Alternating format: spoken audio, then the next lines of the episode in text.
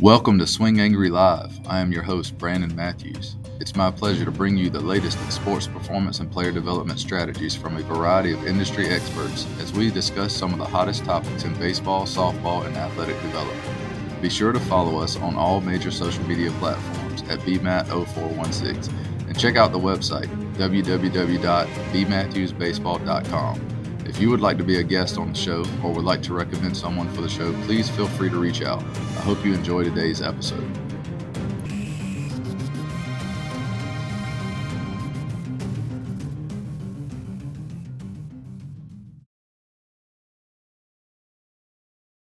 Uh, Robert's at Parrott Academy, uh, head baseball coach, um, administrative duties with the upper school at Parrott Academy in Kinston, North Carolina uh, multiple state championships, high school state championships in baseball, and he's got a couple of state championships in football as an assistant coach. So, Robert, I'm just going to let you go ahead and kind of tell people your background as it relates to like where you're from, um, your playing experience, and, and after your playing career ended, your journey through coaching the game. Yeah. First of all, man, I appreciate you having me on the show, Brandon. Uh, love the book. Love the book. You know, I've I've read some uh, I haven't read all of it. I told you I would, but I've read most of it and I, I enjoy it. I like it, you know. Um, so I appreciate you having me, man. Um, so you know, I'm originally from Virginia Beach, Virginia. Uh, never played the game of baseball growing up. I think I was actually listening to you speak um, maybe a couple days ago, or I heard it some somewhere. Um, you know, I never played organized sports until I was a sophomore in high school. Uh, but my dad uh, played baseball, actually made it to the minor leagues. Um, so I grew up around the game, uh, played it with my friends all the time. Uh, and, and I think, was it you talking about how you got in 100 swings with your friends in the backyard and how competitive you guys may have been or something like that?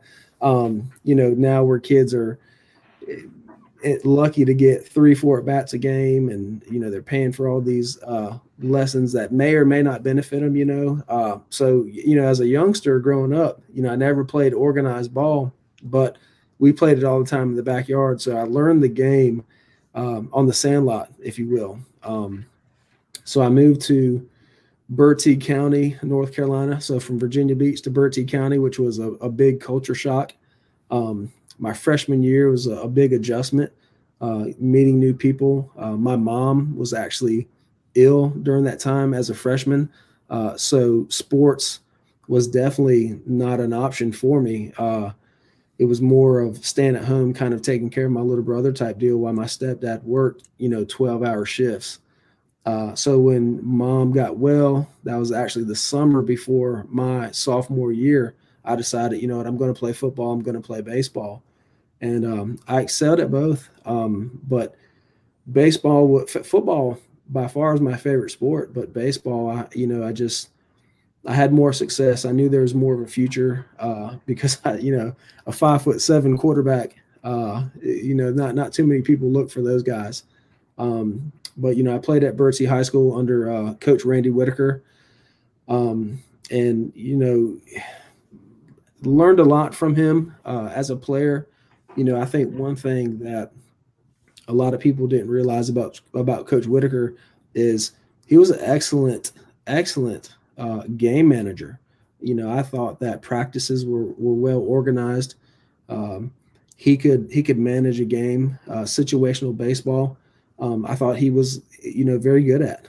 Um, so I so I you know I learned a lot from him, and then from there, um, played played four years, four year starter at Elizabeth City State University uh, under um, Terrence Whittle, uh, who's now at Stillman College down in uh, I think it's in Alabama.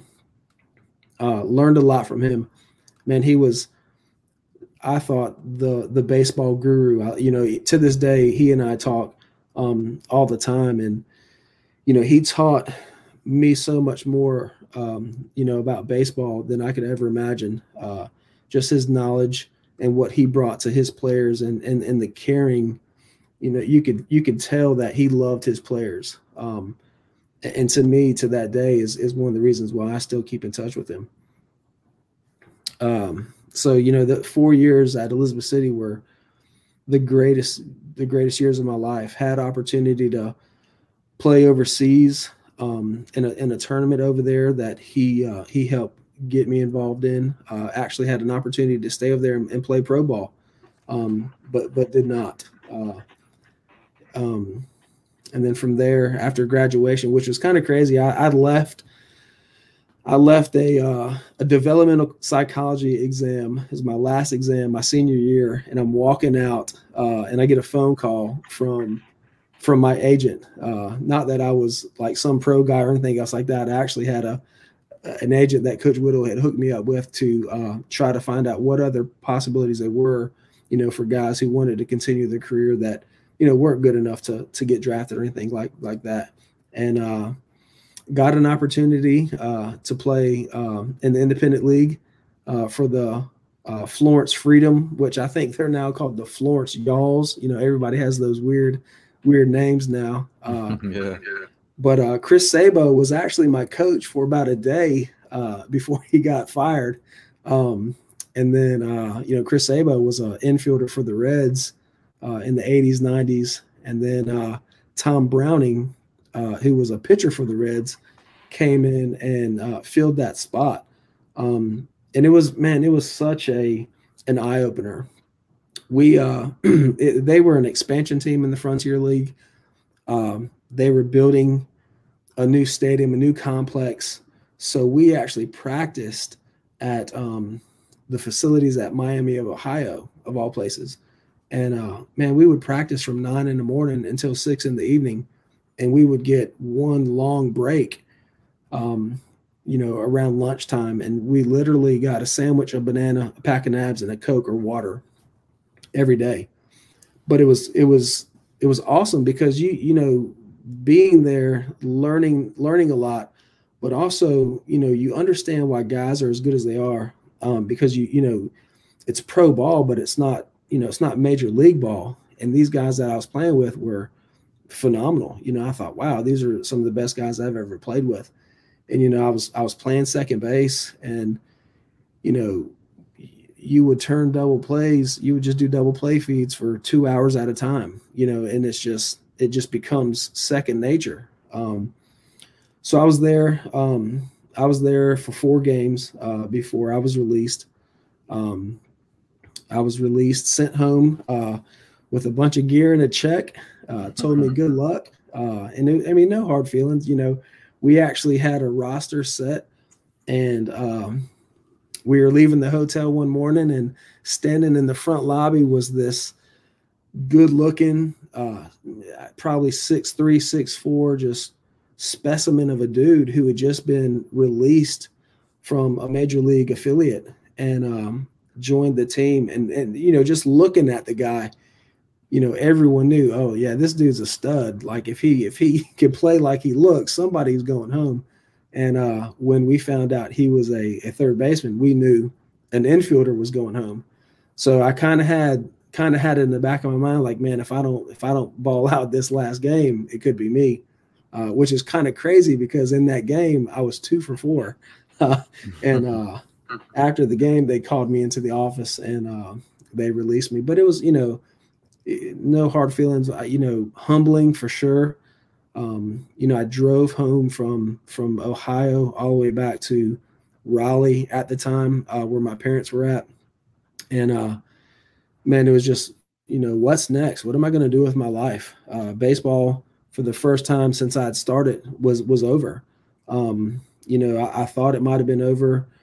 Uh, that last out when I was at Elizabeth City, I had this opportunity. Um, I did everything I could to to stay in that situation, but you know those were out of my hands. Um, but you know it was a great experience. You know um, I wouldn't trade it for anything. Um, so it was kind of one of those things on the way home is is what do I do next? Uh, do, yeah, I have a teaching degree. I have no job. I have nowhere to live because I didn't want to live back in Raleigh because I had no one. My, my family was there, but uh, my friends, my girlfriend, who's my now wife, was back in Bertie. So I was like, you know, here we go. It's time to make some decisions. So on that, you know, 12 hour journey back to the house, it was, it was gut check time.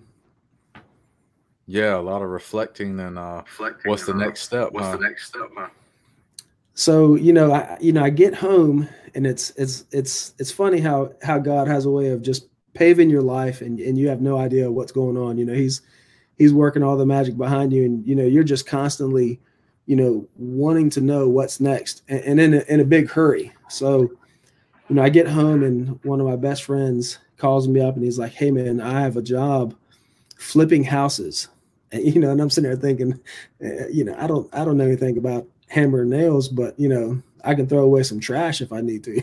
so he and I uh, start working for this guy, and you know, we're literally tearing down walls and and doing things you know I don't know about. Um, but you know, grunt work, I guess, is what you can say. Uh, but come to find out, he was a board member at Lawrence Academy, which was a private school there in Bertie County. Um, and he and I we worked daily, and we would just kind of talk you know, just about certain things. And, um, you know, he was like in conversation one day and we started talking about baseball. And he was like, Hey, man, we're actually looking for a baseball coach at Lawrence Academy. And I was like, Wow, you know, there's, I've always wanted to be, I think ever since like the eighth grade, I always wanted to be a teacher.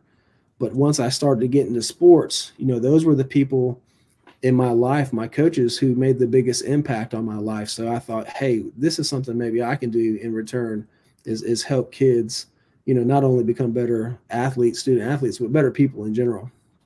So uh, one day I'll ne- I'll never forget we were on the roof of this house. It was probably 150 degrees, and we're putting tar on this tin roof. And he pulls up in his truck and he says, "Robert, the headmaster at Lawrence Academy would like to interview you right now." And I'm I, I'll never forget I'm wearing these athletic shorts and, and a wife beater. You know, those were pretty cool back in, in, in the early, uh, I guess, 2000s. And, uh, you know, I'm hot, nasty, stinking. And I was like, all right, well, you know, let me go home, get, sh-. he said, no, you've got to come now. And I thought, there's no way. Like, what are you talking to? Look at me. You know, who would hire me right now the way I look and the way I smell, probably. So he, you know, he didn't care. I didn't, um, even though I was from Bertie County, I really didn't know where Lawrence Academy was.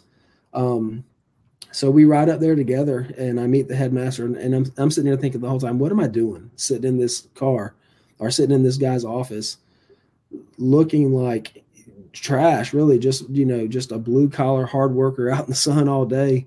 And lo and behold, he offers me a job, uh, teaching, uh, assistant athletic director and coaching three sports, uh, varsity baseball being one of them. And, um, you know, I, humbly took the job. And, you know, that was one of the best decisions I ever made in my life. You know, I, I don't think that I even gave it any thought. You know, I think once he put that contract in front of me and offered me the job, I, I probably wrote my name twice. I was so excited. um, so yeah, I mean, that's kind of how, kind of how that started. Um, you know, I was at Lawrence Academy for 11 years and, uh, you know, I think before I got there, they had lost in the in the semifinal game uh, the year before and had a really good team. Um, so I kind of inherited. Um, uh, first of all, they were traditionally good anyway from from many years back, um, and, and, then coming off that Final Four appearance, you know, they had a really good team, a young team at that. Um, so I was very excited. Um, you know, I actually got one of my best friends to help me coach. He was actually my roommate at the time. Uh, his name's Tom Hoggard. Um, and we, uh, man, once baseball season hit, God, he had. I was living in his house. We were, we were roommates, and uh, he had this kitchen, and it was just long and narrow. It was it was the oddest shaped kitchen or dining room uh, set that I can think of, and we would just sit in there for hours at a time and just draw out practice plans and how we were going to do things. And we would, you know, to this day, he's probably one of the best assistant coaches I ever had because, you know, what I like or what I really cherish in an assistant coach is someone who doesn't always just say yes. Uh, you know, let's think about, you know, let's think about what could happen if we do X, Y, Z. Um, let's argue about it. And we would. Um, so we, I felt like he and I were a great combination because we were always prepared no matter what. And and that that came from the hours that we put in sitting in his his kitchen dining room uh, just discussing, you know, every possible scenario, uh, whether it's you know, who's coming in to pitch in the fifth inning if we're down by two or if we're up by three or whatever it may be. So we knew walking into every game what our plan was. Uh, so you know that first year was was amazing. Uh, we we made it to the state championship game. Uh, we beat Rocky Mount Academy um, to advance to the state championship, a team that we had split with earlier in the year, and I think both games were one one run games in the regular season. So, um, you know, when we saw them in the semifinals, we knew it was going to be a dogfight. Um, and I think, uh, if I'm not mistaken, and it's been a while, I think yeah. we, uh, I think we beat them by two runs that game, and just, I mean, just really played gutsy baseball. Um, advanced to the state finals against Waccamaw Academy, who had uh, Robbie Allen was the head coach. I'm sure you know Robbie, who's down there at Brunswick uh, Community yeah. College, and he's done great things down there. I mean, the, I winning just follows him wherever he's at. Um, but he, you know, he had his first five guys were all D1 commits or already signees. So, you know, we were going, it was David versus Goliath for sure. and, um, you know, we, we go out there and respect. I mean, we, I think we lost that first game nine, six. I think we kind of took them by surprise. Uh, I mean, very respectable game. Uh, came back the next day and it was a 1-0 ball game going into the fifth inning and then we looked we we ran out of pitching uh, matter of fact uh, your brother-in-law uh, one of my favorite players that I ever coached jacob who's the head coach at gates county high school i think he pitched in that game uh, and I, I, don't know before before I could get him out of there, he probably already gave up seven or eight runs. Uh, so the, the wheels the wheels fell off for sure. Um, so we ended up losing losing in the state championship that first year. But you know, I was man, I was 22 years old when I took that job. Uh, 23 uh, when when baseball season started, and I had no idea.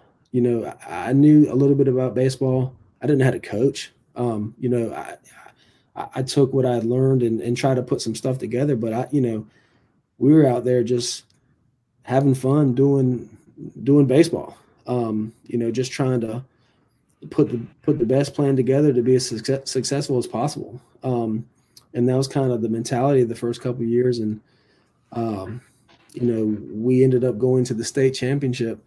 Uh, the next two years, uh, we unfortunately lost to Waccamaw again the next year, uh, which was a dramatic um, finish. We actually uh, we we showed up to Fleming Stadium, and they had a pitcher by the name of Dustin Williamson, who I think was a Clemson commit or signee, uh, but never played at Clemson.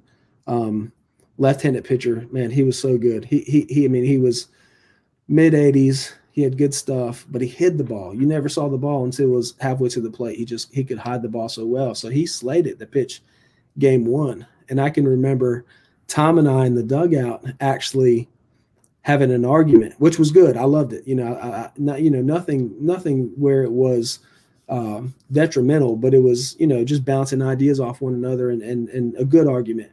And uh, I wanted to throw a, a freshman uh, who had pitched well for us uh, all year, and he's you know he's going at me like you want to throw a freshman against Dustin Williamson in game one of the state championship. And my theory was if we throw our best pitcher we're going to lose this game anyway. So let's save our best for the next two because we knew what they had left. So uh, he didn't he didn't want to do it. Uh, but you know, head coaches make the decisions. Uh, we lost that game 1-0. Uh, they actually had back-to-back doubles. I think it was like the fourth inning or something like that. We lost that game 1-0. So that freshman pitcher earned his stripes that night for sure. Um, we won the next game, and then unfortunately, uh, game three, they they beat us again um, to to win the to win the state championship that second year.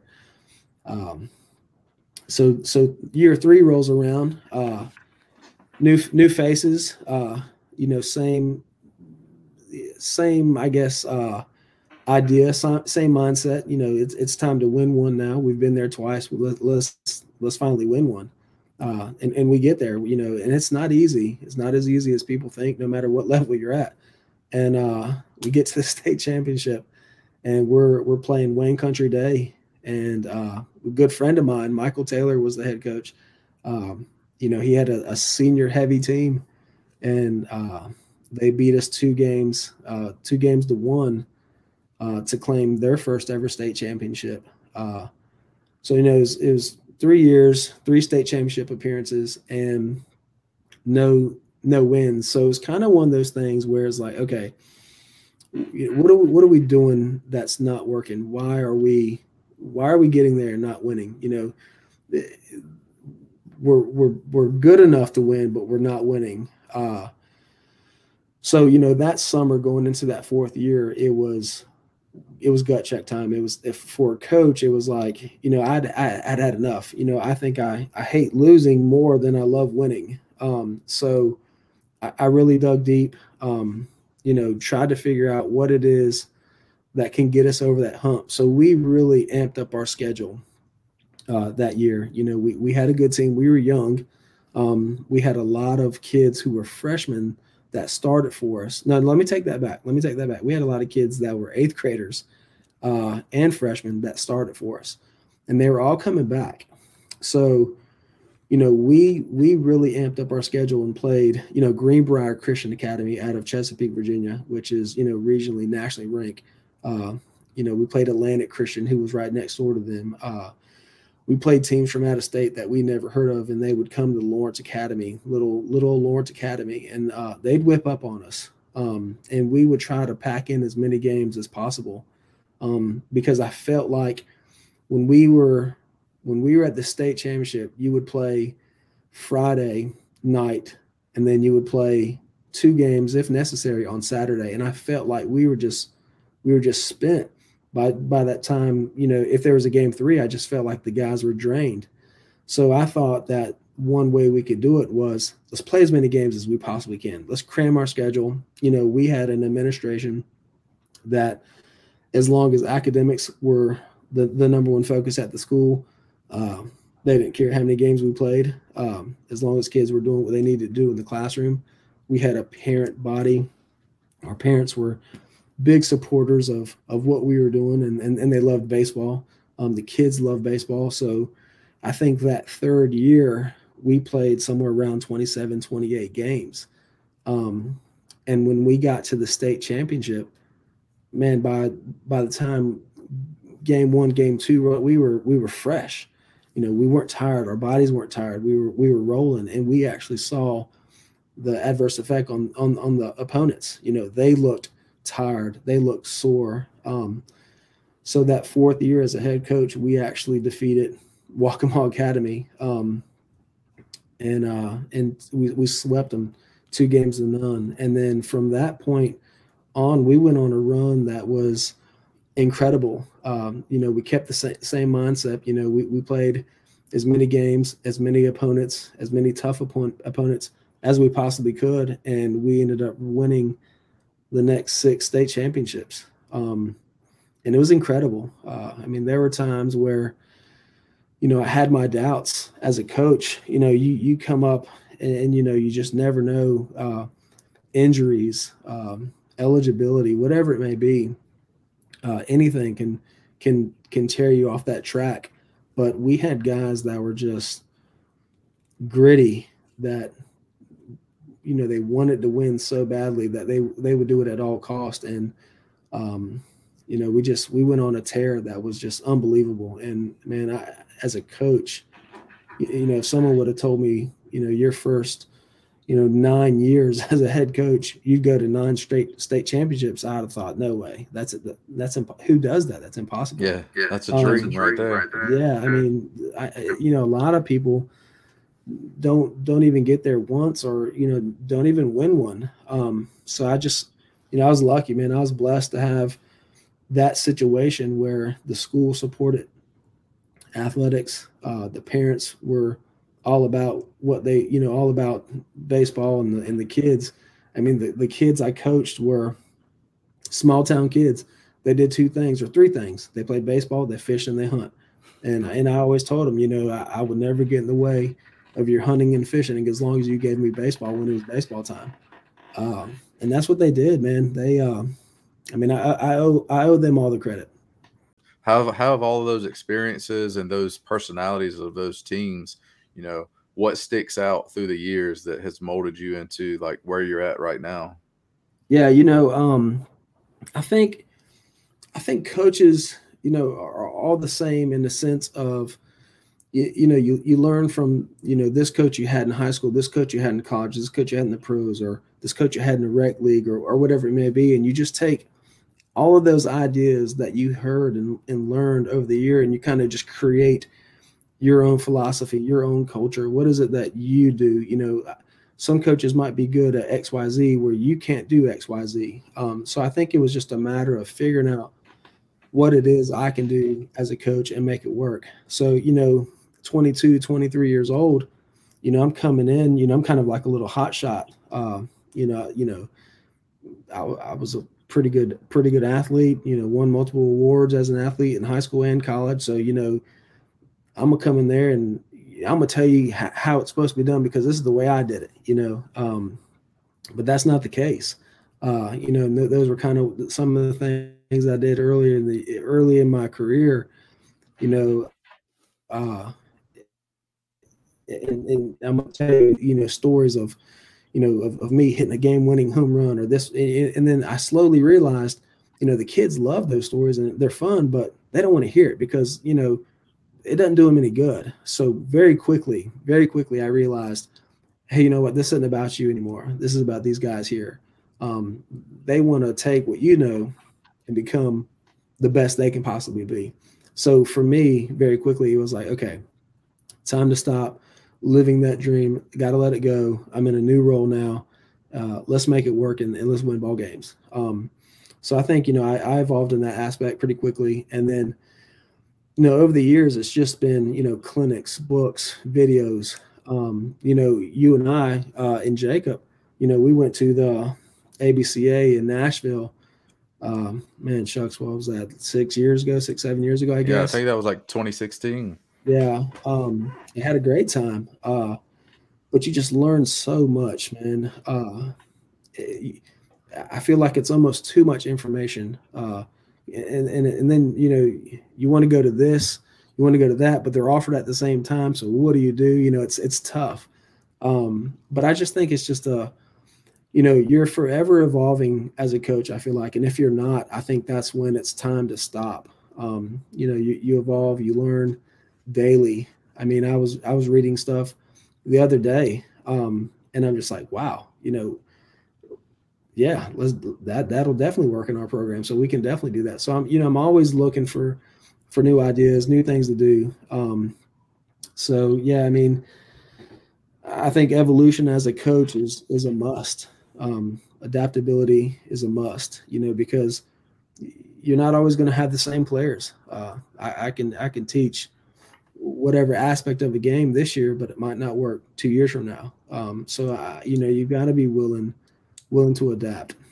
Your experience as a player is definitely important because you've you got to be able to relate to the kids and you got to be able to relate to what it feels like standing in the box and you know the heart rate and the heartbeat of the game and things like that. But what you mentioned is you know your teams are different every year. Um, if you're not growing, you're dying. I mean, nobody's yeah. staying the same. So the ABCA that you brought up, man, you're you're right. You you learn so much information. You feel like you want to go out, go right back to school and forget everything you were doing and implement all these new ideas right away. And you almost get overwhelmed, and, and you have yeah. to kind of slow down a little bit and try to pick like one or two things that you can implement this year and maybe you over the summer you evaluate and say all right what are some of these other things i learned we might can add to the program you know next fall and and develop it and intertwine it into what's already working for us and make us better? But i think that's the thing man especially with kids these days. I mean it's 2022 today's kids aren't exactly the same kids that you were coaching, you know, a decade ago. They're not the same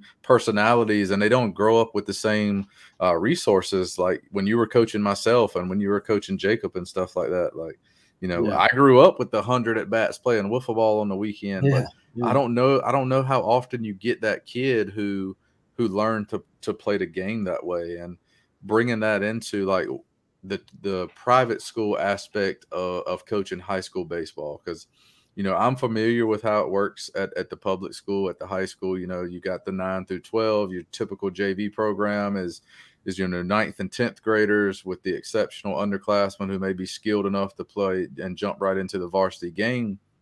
But um, when I came through middle school, you know, seventh and eighth graders could play middle school baseball, and that's all it was. We actually had two teams at uh, Hertford County Middle School, and we were, you know, we were able to compete against kids our own age. But at a private school, you pretty much have what grades seven through twelve. Um, How does that work? Um, what's different about it at the at the private school compared to like your typical middle school, uh, where those kids kind of stay together versus um, at your school, it may be a melting pot of kids who are technically middle school classes, but could be competing against maybe a junior in high school or even a senior in high school in some cases. Yeah, that's a great question, man. You know, you know, at Lawrence Academy and then even now at Parrott Academy, uh, you know, it, it has its pros and it's it has its cons.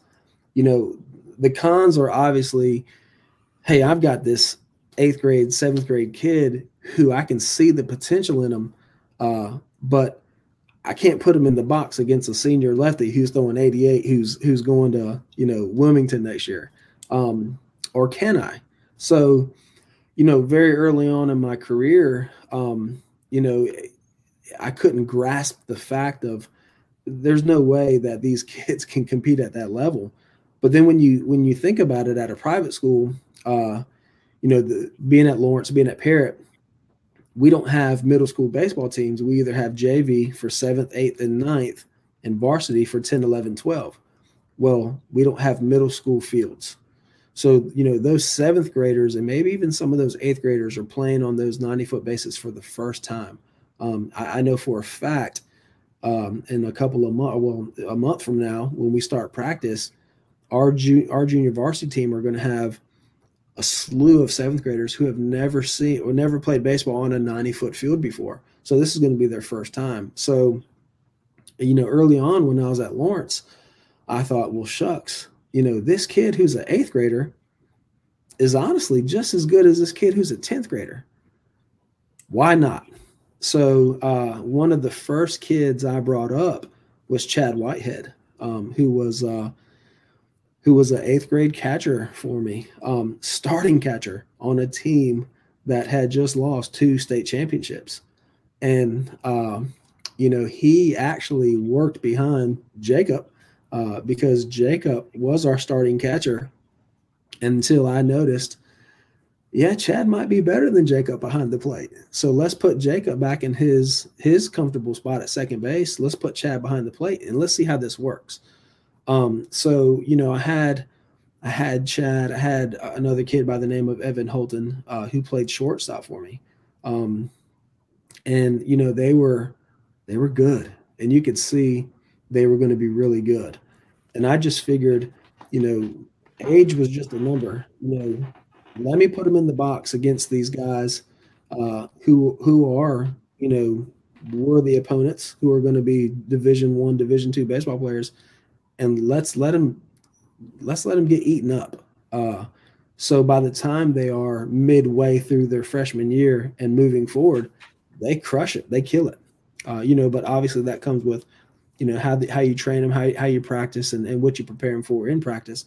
Um, but man, you know, I had shucks. Uh, early on, we had numerous kids who who came on um, at at Lawrence and jumped in those roles and man they succeeded and they succeeded big time uh, they would start as eighth graders or they would spot start here and there as eighth graders and then you know midway through their ninth grade year or even coming into their ninth grade year they're they're everyday players every inning players um, so you know same thing at parrott academy uh, the year covid hit oh um, i had a young man who uh, little guy uh, in size, um, catcher. Um, Garrett Bird is his name. I, I don't mind saying his name. Uh, anyway, you know, I, I, reached out to his mom and dad, and I was like, "Look, you, know, you got to trust me on this. Uh, he is the best player, or he is the best catcher in our program right now, seventh grade or not. He's the best catcher. I mean, fundamentally, he he had it. He he he's got a big IQ, baseball IQ. Um, I've been here, done that before. So let's let's make it work. Well, unfortunately, we played three games due to COVID that that year. Uh, so the following year, uh, we pull up. Let's see, one, two, three, four eighth graders. Uh, same conversations with the parents. You know, the parents definitely were on board for it, and you know, it's one of those conversations where, look, you know, I want your son to play varsity baseball with us this year, uh, rather than JV. You know, in JV, yes, he will play every inning, probably win an award at the athletic banquet. But the experience that he'll gain and practice every day in games, uh, you know, I'm not going to pull a kid up unless he's going to play the same amount of innings he would as if he played every inning on on on a JV schedule. Uh, I just don't. I, I believe in I believe that they get better in practice. I believe they get an opportunity every day in practice, but they still need that game speed, that game management. They just need game settings. Um, so last year, you know, we had four eighth graders that that played almost every inning of every ball game that we had. Um, you know, and and responded well. But there were times where you know they're in the box and you know we're playing uh, High Point Christian out of the High Point area who year in year out is just loaded and you know here they come in there with you know 90 mile an hour fastballs and it just blows right by them you know as a coach you know I, I don't get mad. You know you know every once in a while what am i doing wrong coach? Nothing. You're you're, you're 12 you know that kid's 18 you know chill out. You know, stop asking me what's wrong with your swing when you're swinging when the catcher has the ball in his mitt. Everything's going to be fine. You know, just give it time. Uh, so, you know, here we are now where those kids are ninth graders and we're out there at off season workouts and they're out there carrying themselves like they're juniors. And, and then I see it happening all over again, just like we did when we were at Lawrence. So I get excited about that because I'm like, yes, you know, these kids had the same grit, the same mentality um, as the kids I did early in my coaching career, where they they wanted to learn, uh, they wanted to play, they wanted to compete, they had the grit, they had the dog in them. Um, so so now I start to get excited. You know, now I'll start getting mad at them. You know, now they'll be pushed to the limit, and then they'll just grow. Um, so I'm, I'm very excited about about that opportunity. But I, I think you know, I, I think it's actually a good thing, man. Uh, you know, we have a, a good group of seventh and eighth graders that will play JV baseball this year, and they're playing on that big field. Whereas, you know, a majority of those middle school kids are still playing on smaller fields. So there is an advantage to it. Um, you know, it, it's funny you watch them throw that ball down to second base, and it's like, Ooh, you know, when's it going to get there? But they learn the field, they learn to throw. You know, they automatically know in order to get it there, I'm going to have to throw harder. Uh, so what do I have to do to throw harder? You know, so they're they're adapting to the field. You know, I just feel like you know there is an advantage to where we can have uh, you know seventh and eighth grade competing at a JV level, and, and you know we play public schools at the JV level, um, and they'll come in and you know uh, most of the time they beat us, uh, but you can. De- it's the end result, you know, and I'm I'm constantly telling our coaches and our players, you know, it's a marathon. It's not a sprint. You know, everyone says it, but but you got to believe it um, because if not, you know, that's when kids will just get down on themselves and that you'll see them quit and and or give up uh, on their teammates themselves or whatever it may be. You just you just got to be patient and and and let them let them see those results a little bit later. Yeah, I think um, you know failure is definitely necessary to grow. Um, and you're talking about you know seventh, eighth grade kids, sometimes first time they're on the big field.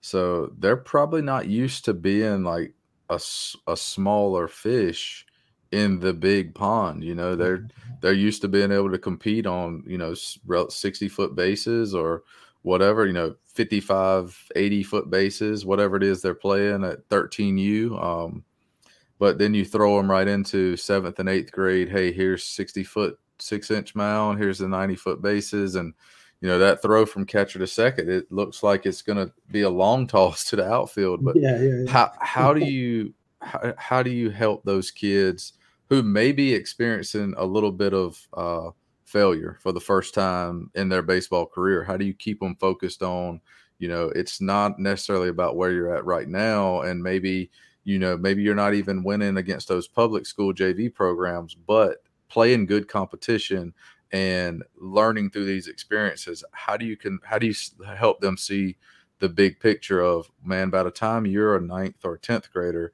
it's going to seem like you're an upperclassman because you've been through it, you've experienced it, you know, and you've grown. How do you keep them focused on, you know, failing forward versus getting so frustrated and and maybe getting too down on themselves? Yeah, for sure. I mean, another great question. You know, we have a we have a little sign out there um, in our batting cage area that probably every baseball coach or every coach in America has, and it just says, you know, one percent today, uh, and and that's our goal is is is getting better by one percent every day, every time you come on the field.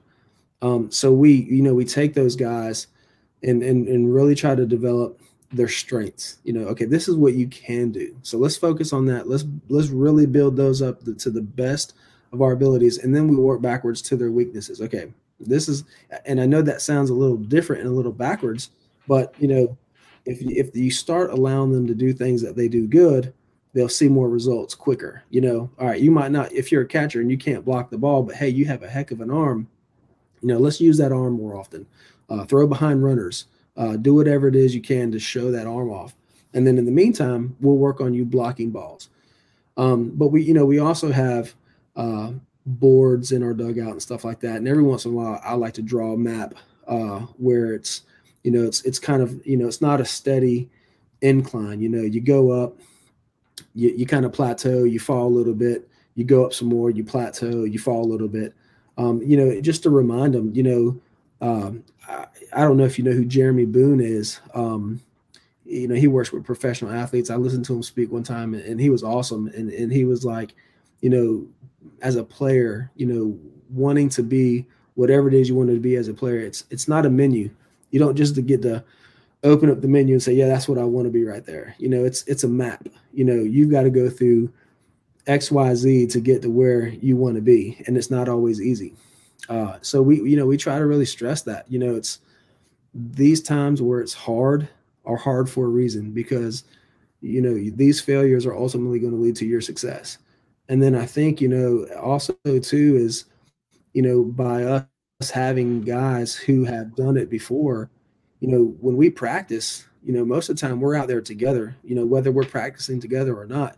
You know, I, I have those seventh graders who can barely throw a ball down to second base, but there's my ninth grader who was in the same position you were two years ago, who's throwing darts to second base.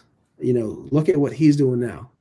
You were, at, and, and, you know, whether they were or not, you know, I, I, I'll tell you, you know, you were actually better than he was two years ago. You know, they don't need to know any better. And then when they see what that kid's doing and, and how hard he's working, you know, they they start to trust it.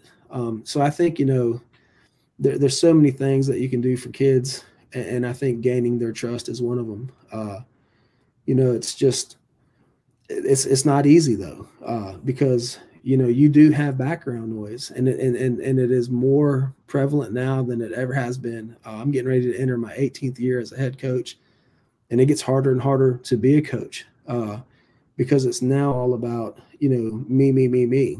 Uh, and, and, i don't think the kids build that on their own. I think it's embedded in their head from from home uh, from their 55 specialist coaches that they have.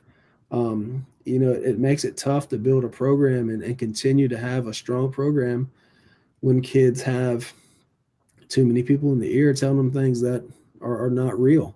Um, so you know, I, I, work really hard to build those player coach relationships, and they're all individualized. You know, uh, I, I, don't treat every kid the same. Every kid gets the same amount of respect, uh, but you know, I don't treat them all the same. Um, you know, they're similar, but they're not the same. But the one thing that I do is is I try to gain their trust and, and, and let them know that you know there's light at the end of the tunnel. You just have to be willing to go through the darkness first. It sounds like, man, you're doing a good thing for kids, and high water raises all ships. You know, you mentioned like that. Look at this ninth grader over here who worked hard for two years, and look where he is when you're talking to that new seventh grader. And it's kind of like if everybody's pulling on the same end of the rope, they're all headed in the right direction. Like he can see his hard work paid off, and he can see the the fruition that came from it. So it seems like it can they can motivate each other a little bit when they're all working together outside like that at the same time within your environment. Yeah, yeah, yeah. And you know, we uh man, being you know, we're a private school. We're we're um we're a 3A private school where 4A is the biggest. Um so, you know, we are a larger private school, but we're still small. Um, you know, our student body is you know 660 kids where we have uh, you know 212 210 in high school another 180 in middle school. So we're i mean we're still small. So these kids see each other all the time. Um, and and and it i also depend on those varsity guys to build those relationships with those kids. Um, you know because when we do practice together uh, you know a lot of people initially you know some people don't like it. Uh, i love it um, we haven't been able to do it like I wish uh, because you know because of COVID. You know, I, a part of me is like, man, I can't have these varsity kids getting exposed to a JV kid and us miss a game or me have one of my my starters out and, and really reconfigure everything. So it hasn't been like I wanted to the last couple years, but you know when when you're when you're working on drills, you know, and I'll just you know catching for example, you know when you're blocking balls or you know working on you know, tagging progressions or whatever it may be. I don't care how old you are. It's the same stuff.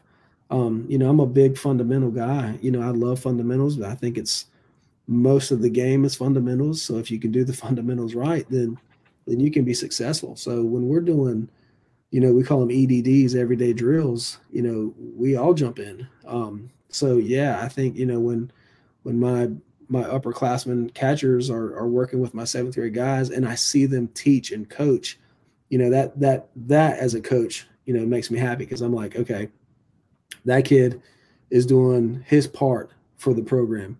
Uh, he's giving him insight. You know how it is. You, sometimes you learn better from your peers anyway. Um, so when I see stuff like that, man, it's it's it's awesome.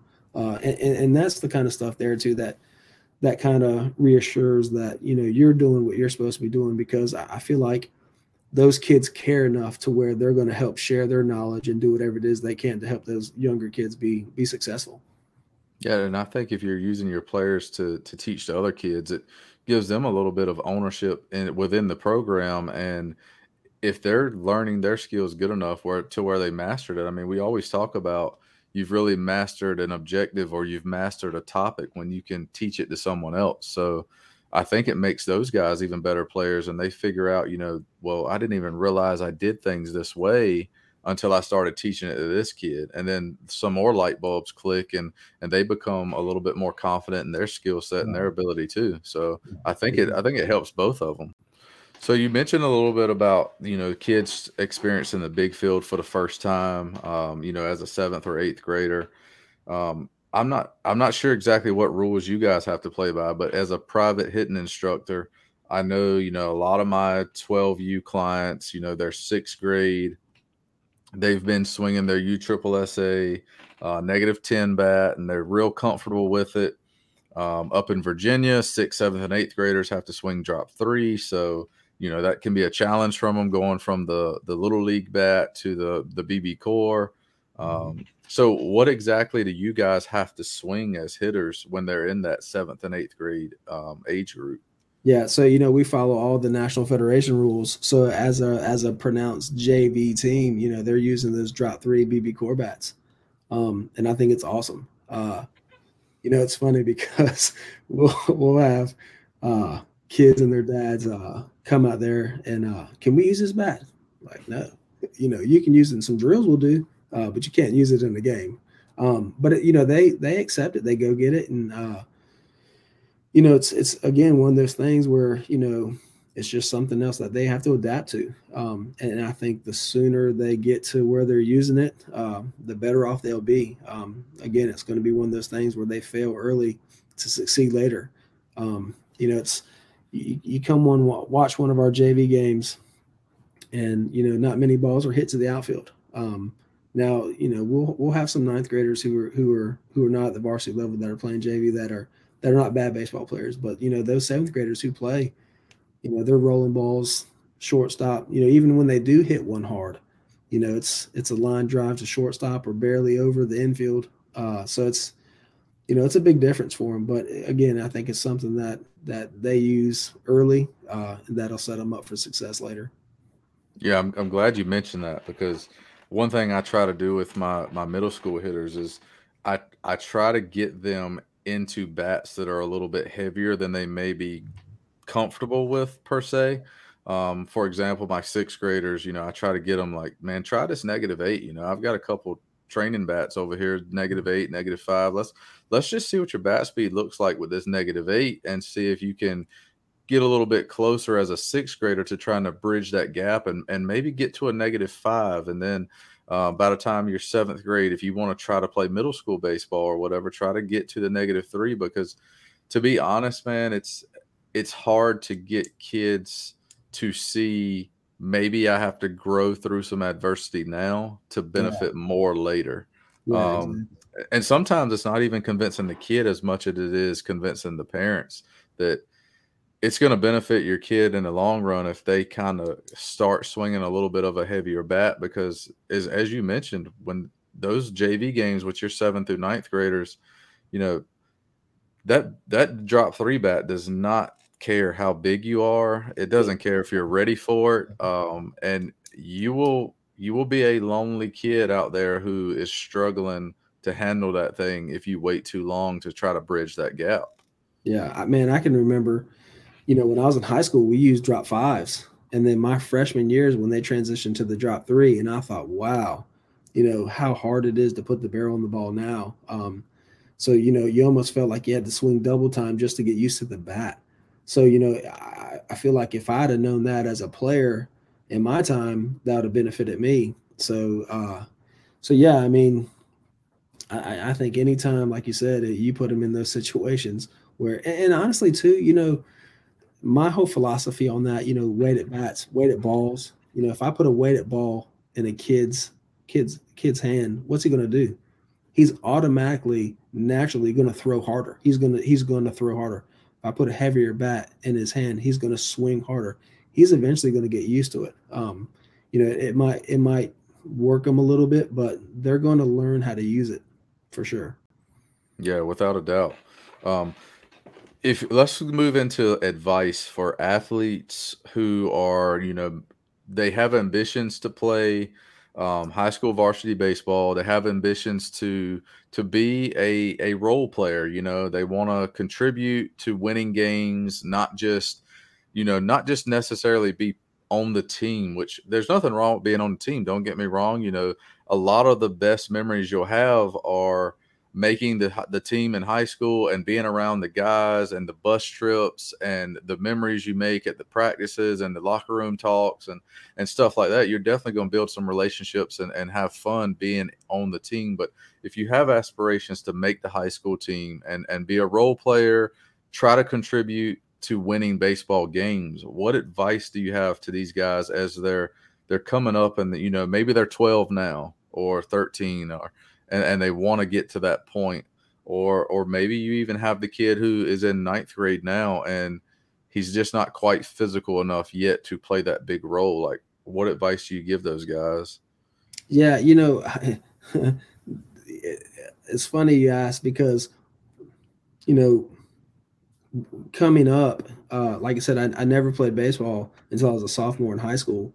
Uh, i didn't play right away.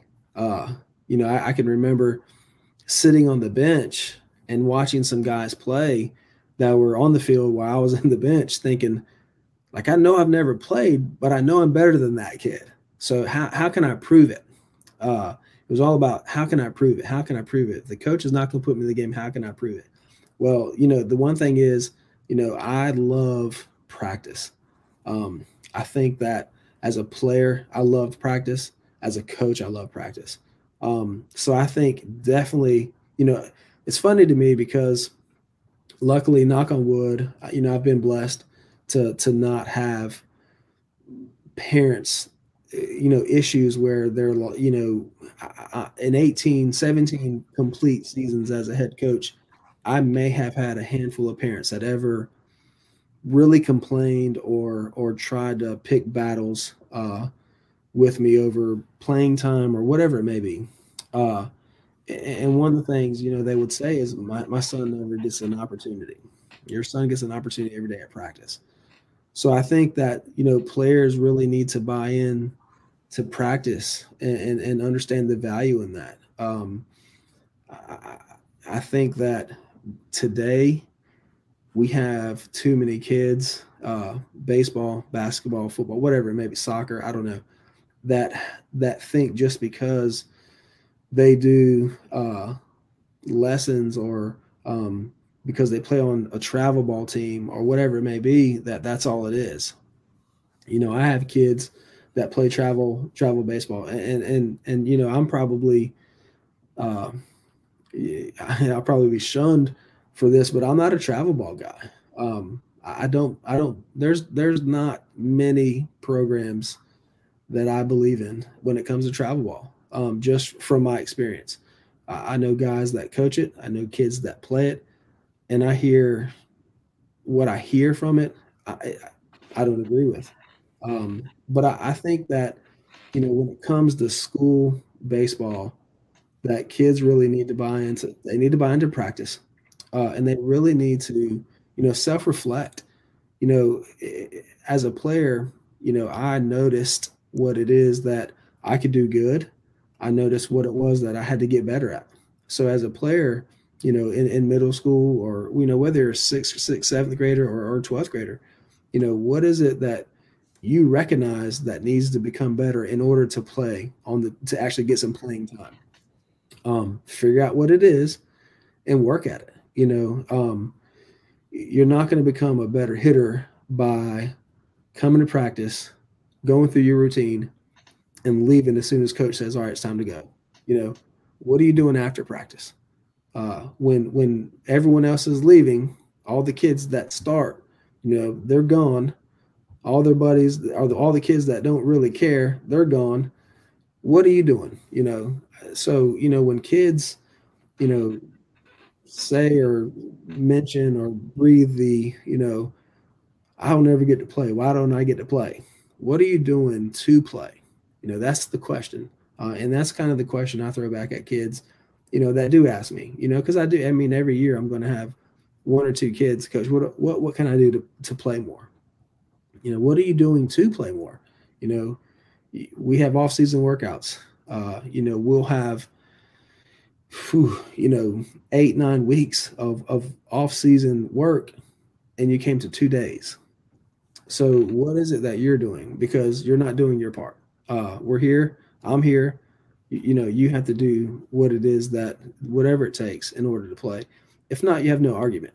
Um, and, and that's kind of the way I look at it. But, you know, f- for those kids, I think, you know, you know, I'm, I'm anti travel ball and I am pro uh, lessons. You know, I think what you do with kids is awesome. Uh, I know you personally, so I know what you do works. I know what you're teaching them works. I know that you have interest in the kids becoming better, and I know that's that's what they need. You know, I I, I had a kid uh, a few years ago, my first year at Parrott, who had a pitching coach and a hitting coach, and he was terrible at both. And I was like sitting there thinking the whole time, you know, what are your mom and dad paying for? Like, do they not see that this is a waste of money or is it just a service? You know what I mean? Or, or are we just trying to figure out, uh, we need some alone time. Here's an hour. Here's, here's 50 bucks, you know, take my kid. I'll, I'll come back in an hour, you know? So it's, you know, there too much information. Uh, that that come from these people uh, is sometimes a bad thing. You know, know, multiple hitting coaches, multiple pitching coaches. You know, find find a guy, find a Brandon Matthews uh, that's out there that's willing to work with kids, do it the right way, become better, get your skills polished, uh, bust your tail at practice, and and and you'll start to see results. I mean, there's no way you can't. Uh, I mean, that is a formula for success that's been since the beginning of time uh, and and I don't think that's ever going to change. Yeah, you just you just mentioned on a couple of things I want to piggyback on, and one of them is you know you're talking about the kid who's like, what can I do to get more playing time um, and things of that nature. You brought up off-season workouts, which I, I'm pretty familiar with. You know, being a former high school baseball coach, in, in public school, we don't get paid until the season starts when I was doing it. So we got a little stipend, but that stipend didn't kick in until February. So you're talking about February, March, April, and then I get my last check in May. And if we do anything when school starts in September all the way through December, um, leading up to Christmas break, you know, that's basically us volunteering our time as a coach. And you know, four days a week we were doing it 90 minutes a day. I'm like, if I'm putting in an hour and a half every day from September to December, you're not playing soccer, you're not playing football, you know, you're not busy with a current sport. I think you at least owe me to come out here and put in time with it as well. If you're going to ask me the question in the spring, you know, what do I need to do to play? And be like, well, you know, where have you been? And, you know, just like you said, but one of those things when you mentioned that it brought up something i was listening to a podcast last night um, Chas Pippitt had a duke university player on his podcast for baseball rebellion and it's funny if you look at his career uh, he redshirts his freshman year and doesn't play a significant role you know his second year he gets limited time and you know covid hits um, but long story short basically he he had a very low uh, role when he came into the program. He was a 35th guy as a walk on. Um, the funny thing is, he he got drafted out of high school, so he's a pretty good athlete. But he he told you on the on the podcast, he's like, man, I knew I was the 35th guy on the roster, and he's like, my defense was really good, but I couldn't hit good enough to hit ACC pitching.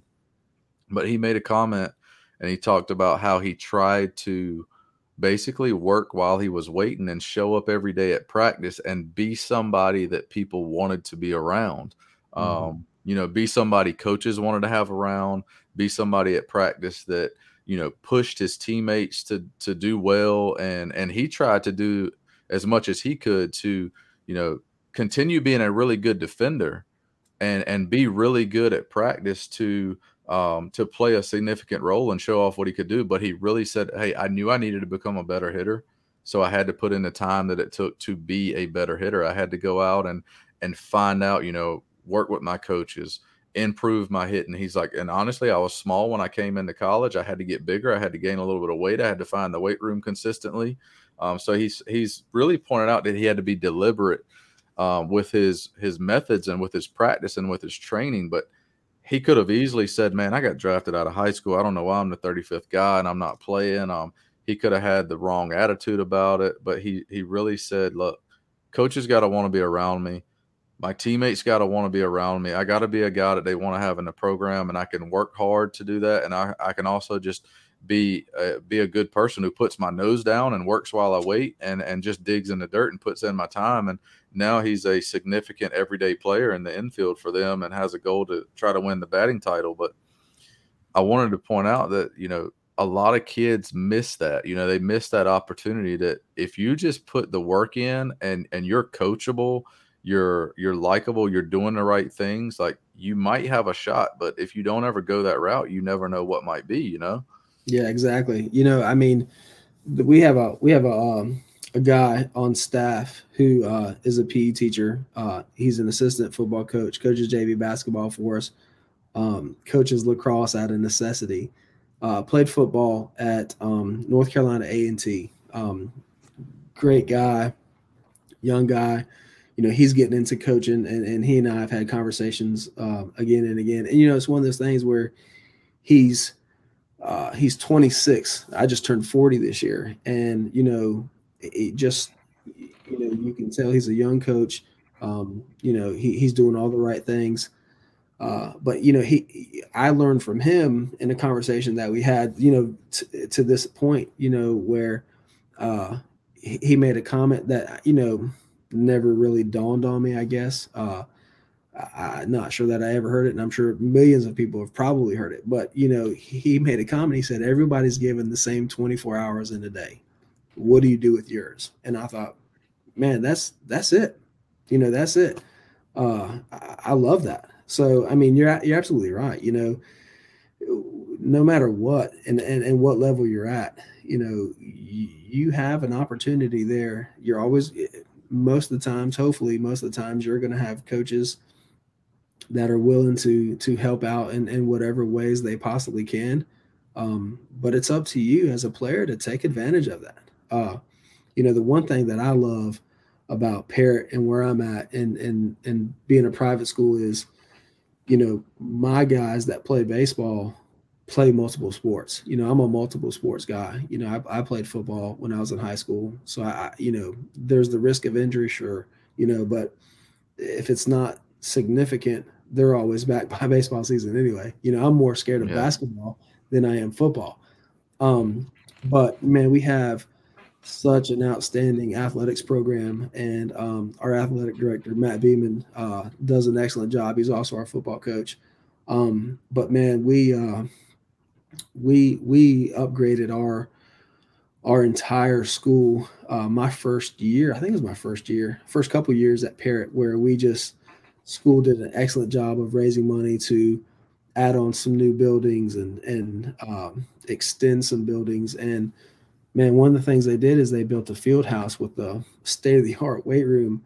Um, and ever since, ever since that came into existence uh, five years ago, four or five years ago, man, our kids have bought into it. Uh, and I can remember early in my coaching career, like you said, you know, uh, unfortunately for for me, you know, our coaching was included in our salary, so you were kind of always being paid as a coach, but you never really saw the benefits of it, you know, as far as an extra check or anything else like that. So, um, you know, it, whatever, I, would have done it for free, still would. Um, but you know, you spend those hours and hours and hours after school, uh, and you know, you're in the weight room, you're you're on the field, you're doing whatever. Um, but at Parrott, man, I, you know, like I said, I have so many kids that that play multiple sports and most of it, you know, most of them play football. Um, and we have a weightlifting class uh, in which we have a guy that does an excellent job in there. So, man, I tell you, like we really ramp up our baseball at the very beginning of January. Um, during that fall, 100% of my guys are in the weight room, and I'm just like, this is awesome. Like you're telling me my guys are getting better, and I can come home to my my family. Like, sign me up for that. Yeah. Um, you know, we, we do some things sparingly in the fall. Uh, but you know, nothing outrageous because honestly, like, you know, I have a bunch of guys that are that are just finishing up and I want them to rest. Uh, but you know, most of the stuff, you know, just what I did anyway in the fall was all all let's get stronger. Um, so you know, now that kind that burden has kind of been lifted off my shoulders and I love it. Man, it's it's the greatest thing ever. So, you know, in the fall, and you you know you see these guys uh you know you can actually start to see them bulk up tone up and it's like yes you know keep keep getting it you know um so you know i love that so we we we start baseball baseball you know january second third whenever we come back from christmas and, and you know we go hard at it until we until baseball season actually starts. But man it's man that's such a, a blessing uh to have. And and you know I have coaches that I work with and that believe in it. So they you know they they push it they pump it and I, I get to I get to reap the benefits from it. So I love yeah it. that's yeah that's definitely beneficial. I mean you're talking about you know you got somebody you can trust to develop your guys in the weight room uh, your athletes are playing multiple sports so they're staying active you know they're becoming more athletic learning you know different mobility and uh, motor learning skills with those other sports so that's definitely something that a lot of coaches could appreciate. I mean, I know mm-hmm. at a lot of, you know, a lot of programs where, you know, high school baseball coaches have to wear so many different hats, you know, yeah. and it sometimes you can put in so many hours that you almost get a little bit overwhelmed. But I know coaches are usually the first people at the at the ballpark. They're the first people at the the field, the stadium, the venue. They're usually the last ones to leave. Um, and when you're talking about you know you really spend more time with other people's kids than you often spend time with your own and that's just the uh the realistic view of, of being a coach and it takes special people to do it um i want to bring up one thing and kind of get your opinion on this i know some things that other people have said and i know what my thoughts are on it but you know there's there's the kid out there who you know we were talking about you know earning your stripes and trying to you know the kid who has aspirations to play high school varsity baseball and and what can I do to get better but you know you've got this kid who he's a really good kid um, stays out of trouble responsible does the right things at school, shows up to practice every day. But I don't think it, doesn't necessarily get him on the field, you know. Um, yeah. But but there's a lot of people who think, hey, my son never missed a practice. Um, he's got good grades in school. He's very, you know, respectable. He's just a he's a really good young man. And I'm not saying we, we definitely we want those kids. We want all of our kids in our program to be that way and to be described that way. Um, but just because you're a good person doesn't necessarily earn you playing time. Yeah, absolutely. You know, it's that's tough, man. Um, that's real tough, actually. Um, you know, it's kind of one of those things where, um, you know, I, I, like to think that I'm a good person. Uh, you know, I became a better student the older I got. Um, but you know, I couldn't go into med school and my mom and dad say he, he needs he needs to he needs to cut somebody open. We need to see we need to see him at work, you know. Um, so, you know, you're absolutely right. You know, I want all my kids to be that. And you know, you're all as a coach, you're always going to see the classic case of kids who have all the talent in the world have no work ethic, or kids who have zero talent and all the work ethic. And it's just like, how come we can't combine all this? Let's put it in the pot and stir it up and let's distribute some of this. Um, but you know, when I when I when I think of that, you know, I, I, think of kids. I try to instantly start thinking of kids that I've coached in the past and and, and how I treated those situations. Um, but you know, it's one of those things where I within the last couple years, um, I realized that man, I have favorites. You know, I I was always that coach, or, or, or you know, just always, I guess, embedded to believe that you don't have favorites uh, but you know, I, I, wholeheartedly have favorite players. Um, now, that doesn't mean I like them any less or anything. It has nothing to do with that. You know, my favorite players are the guys who have that combination of talent and work ethic. Um, I love those guys. They're my favorite players. Um, but I love all my players the same, if that makes any sense at all. But when it comes to a situation like that, you know, I've got little Johnny who's at every practice, good kid, doesn't give me any trouble, uh, honor roll student, you know, whatever it may be. You know, yeah, you know, when the situation arises, he's probably one of the first kids I try to get in the game uh, when we're getting blown out or we're blowing somebody out. Uh, but when it's a two to two ball game in the fifth, and, and I'm needing to make some switches here and there, uh, you know, Johnny doesn't, he's not a part of that equation. Um, and it has nothing to do, you know, with that kid. You know, earlier you spoke on on roles. Um, you know, that's something that we preach from day one. You know, every single kid on our team has a role. We keep charts after charts after charts. Um, you know, I'm keeping a chart. My my two assistant coaches are keeping charts players who aren't playing are keeping charts. So everyone's doing something. So little Johnny, who who might not get in the game, is playing a very important role for us right now, because I want to know how many times the pitcher's looking to second base uh, when we have a runner on second base, and that's his role. And and and and luckily, you know, we have kids that buy into that. But yeah, I mean, you, you know, just because you're a good person, um, you know, that doesn't that doesn't equate to being a good player. Um, that doesn't put you on the field but it definitely it definitely puts you on the field when the right situation arises. Um, and it's just that situation is different for for all role players. Um, you know, I have guys. Man, I had, a kid a couple years ago. Uh, you know, his, his parents were great. He he was a great great kid, great kid, smart kid. Chucks, I think he's a dentist now, um, or in dental school. Uh, I, he if I if he started, he played the outfield. He was he was average in the outfield at best. Uh, he he could catch fly. Nothing was going to get by him. He couldn't throw. Uh, but no matter what, it, depending on situations, if he started, he'd go 0 for 3 every game. I could I could bet on that. But if I ever brought him off the bench for a pinch hit, he was money. So, you know, I quickly realized this dude's not a starter. This dude is that clutch hit in the fifth inning when we need a run or or you know whatever be the case. And you know his mom and dad actually came to me one day and were like don't let alex start anymore. And you know at first i'm like thinking what's what are they talking about? And they're like he just hits the ball so much better when he when he doesn't play the field. And i thought oh yeah okay yeah we're on the same page. So i mean everybody's got that role um it's just different for for every single kid um so, you know, but yes, absolutely.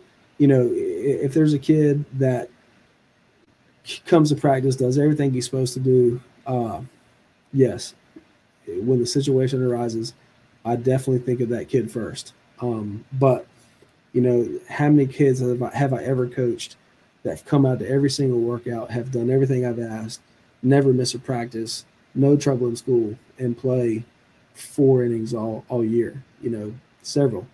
Uh, and that's just something that's never going to change. Um, it, it is what it is, but you know, you can see the disappointment. Uh, but I think, you know, that's one of those life lessons that parents might not understand. The kid at that time might not understand, but that's that's just reflection. You know, um, when when that when I was in the independent league and we were coming out of the hotel and that dude was standing in the lobby and I heard he was a third baseman, there was self reflection in Robert Kravitz because I knew I'm probably going home because those other dudes are better than I am, and I and I knew that and I could accept that. You know, did I like it? No, I didn't like it, but I knew it. Um, so I think you know when when Johnny, who's such a great kid and who's going to make an excellent citizen of the world one day, you know, if he would actually be honest with himself and say, yeah, you know, I don't play because the guy in front of me is better. And, and, you know, that's something too that we, I tell my guys all the time, you know, all the time is, you know, listen, I don't care who you are, where you're from, what you do. Nine best players on to, on today will play. Uh, and the reason why you don't play is because the guy in front of you is better. That's the only. That's it. You know that that's that's it. Um, but you know, it is what it is.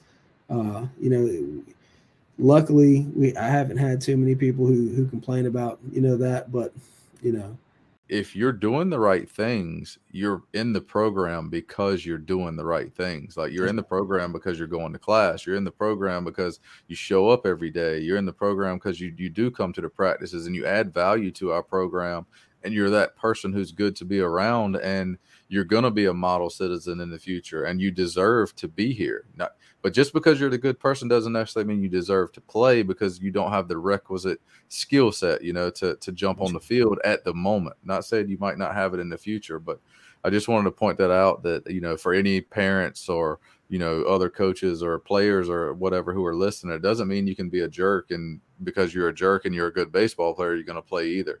It just means that yeah. you, like you said, you need to self reflect and um and and do the things you're supposed to do and just you know earn that opportunity to um, maybe be the best player tomorrow or be the best player, you know, next season, whatever the case may be. Um, couple of things I want to hit on. You know, you mentioned it a little bit uh, earlier about trying to find the right hitting coaches or coaches outside of practice to take lessons with.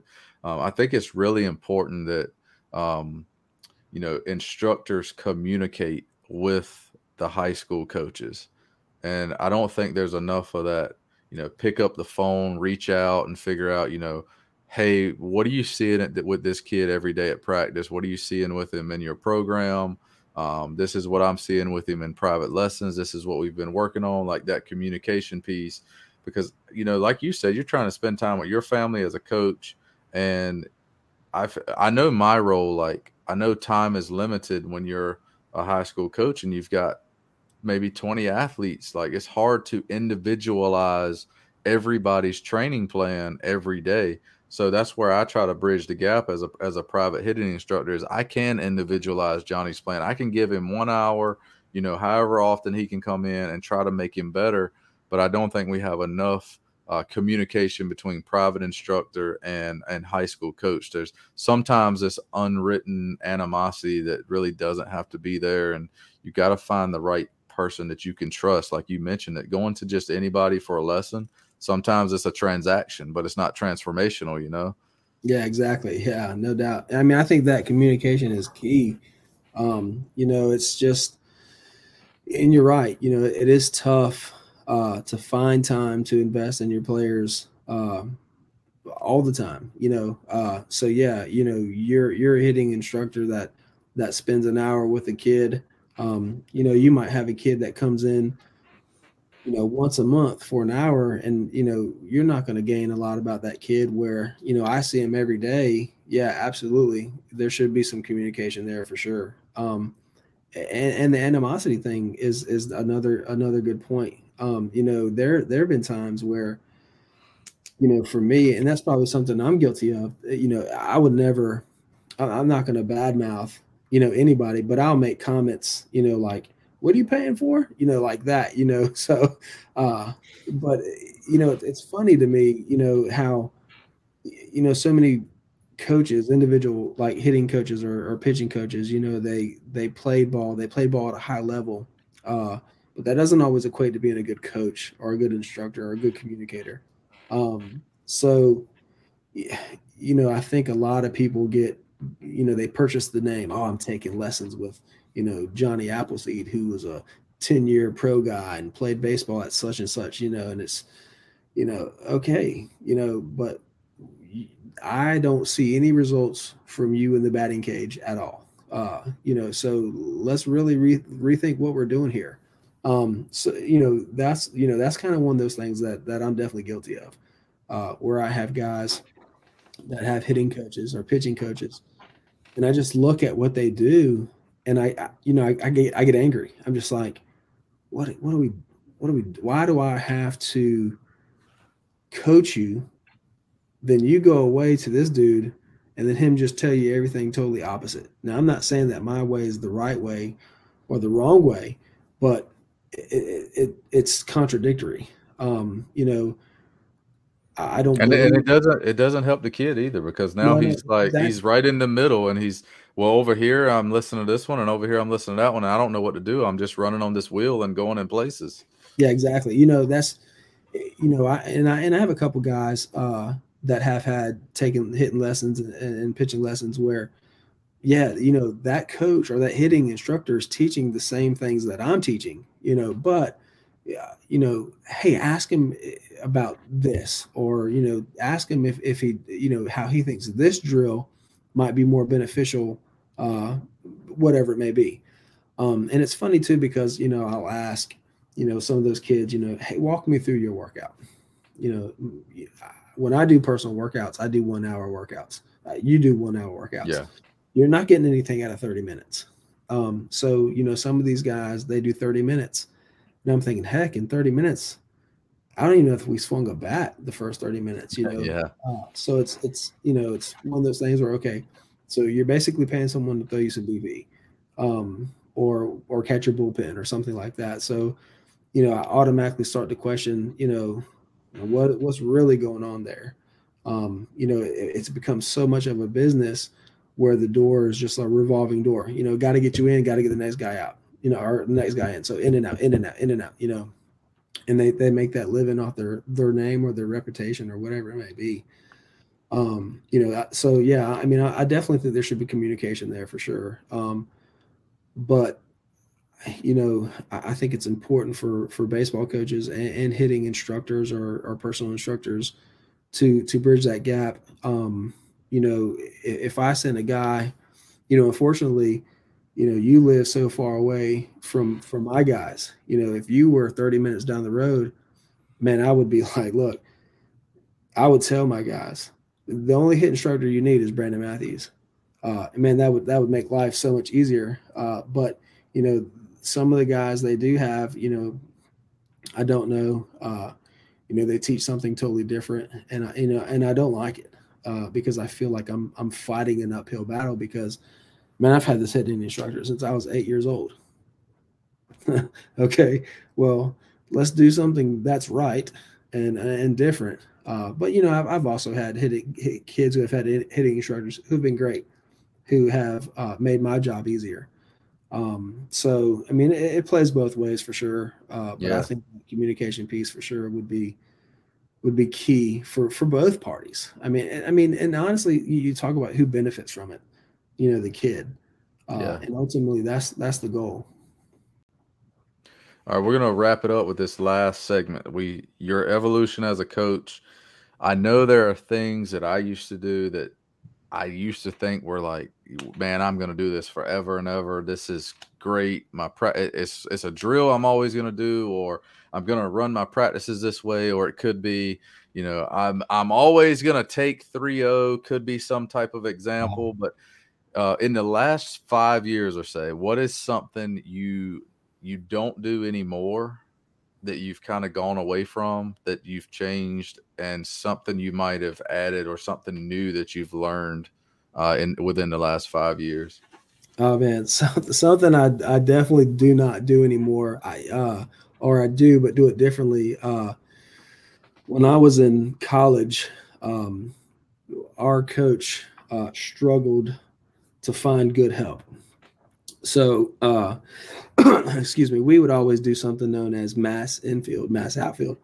Pardon me. And uh, anyway, he would take all the infielders, they go to their positions, and everybody else would beat ground balls. Pop, pop. So our infielders, man, over a 15 minute span, could get 200 ground balls.